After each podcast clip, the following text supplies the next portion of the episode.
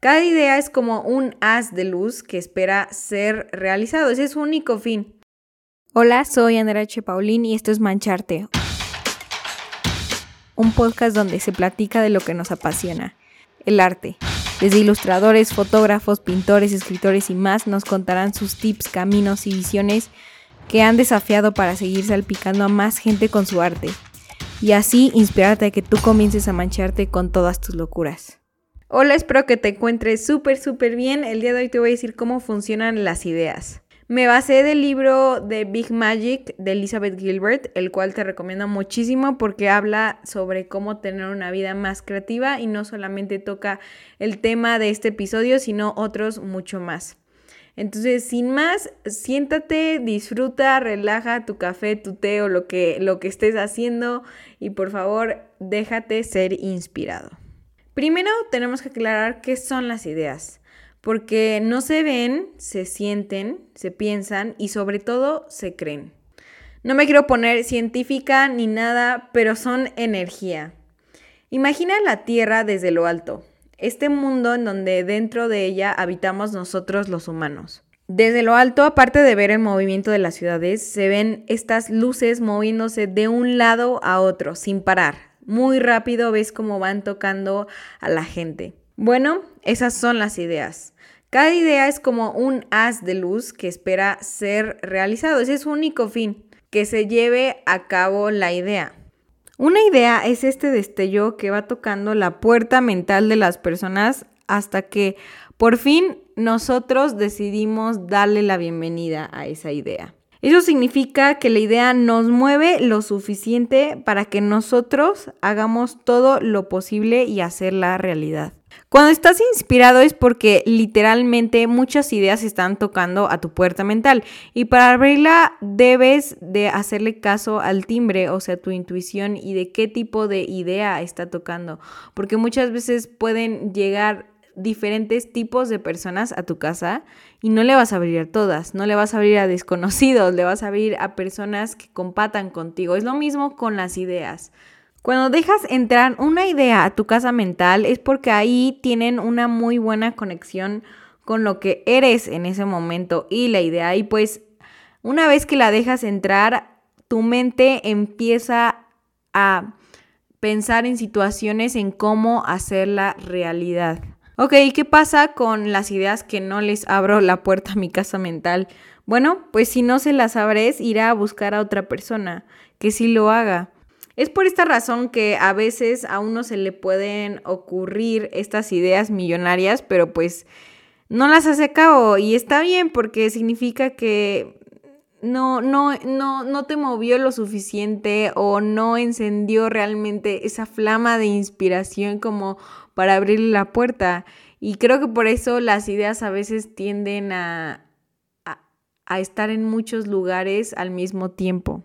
O también no sé si te ha pasado, pero estás súper motivado y súper enganchado con una idea y le empiezas a hacer y tienes toda esta adrenalina de que vas a hacer algo súper nuevo y después de un tiempo como que ya no sientes esa chispa dentro de ti como que de la nada todo, todo se fue y entonces estás como en este loop de me aferro a esta idea, pero ya no me mueve lo suficiente, ¿por qué ya no me mueve lo suficiente?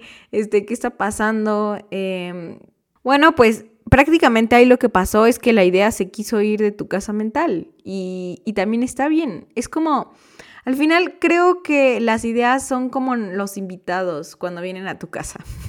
a veces se te puede juntar una mini reunión de muchas ideas a la vez o hay veces cuando hay una fiesta masiva y de la nada hay un desastre en tu casa, pues bueno, igual creo que a veces uno se puede sentir muy abrumado de muchísimas ideas.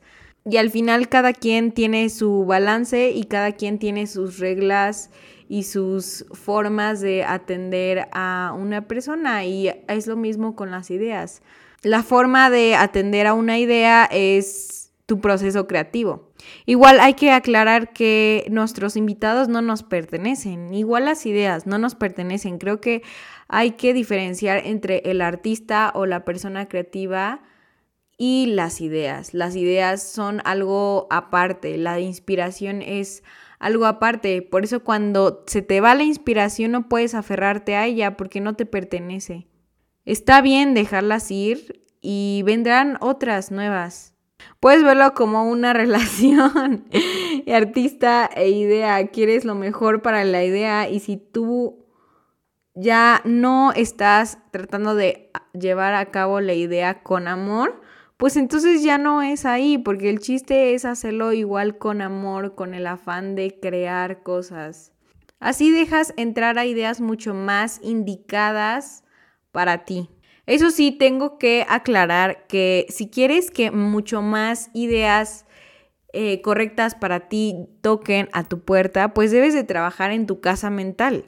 Trabaja en tu creatividad, trabaja en diferentes maneras para construir tu casa mental y que las buenas ideas le atraigan la atención y toquen a tu puerta.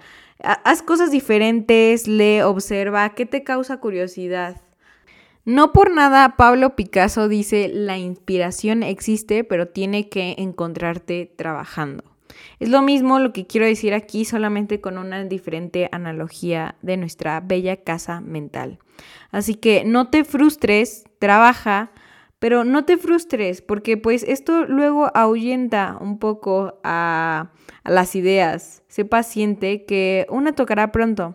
Recuerda que no las puedes controlar, recuerda que son algo aparte de ti. Y tú como artista, como persona creativa, quiero recordarte que tienes el poder de atraer buenas ideas y deja que te iluminen estas luces en tu cabeza. Permítete ser inspirado, como siempre digo, porque tienes el poder de hacerlas realidad. Pero mientras una idea toca a tu puerta, ve construyendo y trabajando en tu casa mental, en tu creatividad y en ti. Muchísimas gracias por haber escuchado hasta el final de este episodio. Por favor, compárteselo a alguien para que estas manchas creativas se sigan esparciendo y seamos más en esta comunidad artística. Además, no se te olvide decirme tu opinión en arroba mancharte podcast en Instagram. Te veo a la próxima.